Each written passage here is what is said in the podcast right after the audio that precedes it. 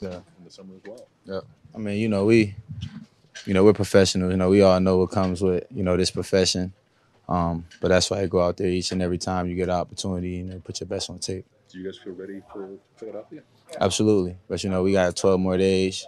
You know, still have a ton to prepare for. You know, get our bodies back a little bit, but definitely. How pleased are you with what you've seen? Uh, again, the progression, the steps, and to where you are now, getting ready for the Eagles. Um, definitely, definitely pleased. But you know, we have a long way to go.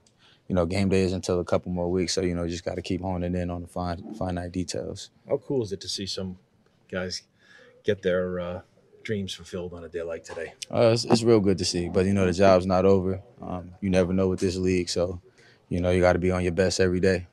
Do you remember your first camp and the whole process and what it was like? Absolutely, you know, it was crazy. It was crazy. Then seeing basically all my friends not with you no more, that was even you know the more crazy part. So. You know, I kind of got a taste of that early, and you know, we know what to expect now. So, you know, you just do business as business is being done.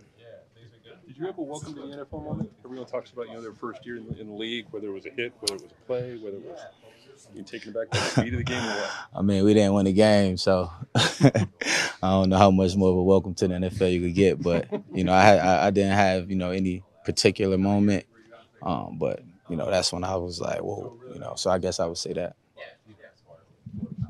Thank you. Thank you.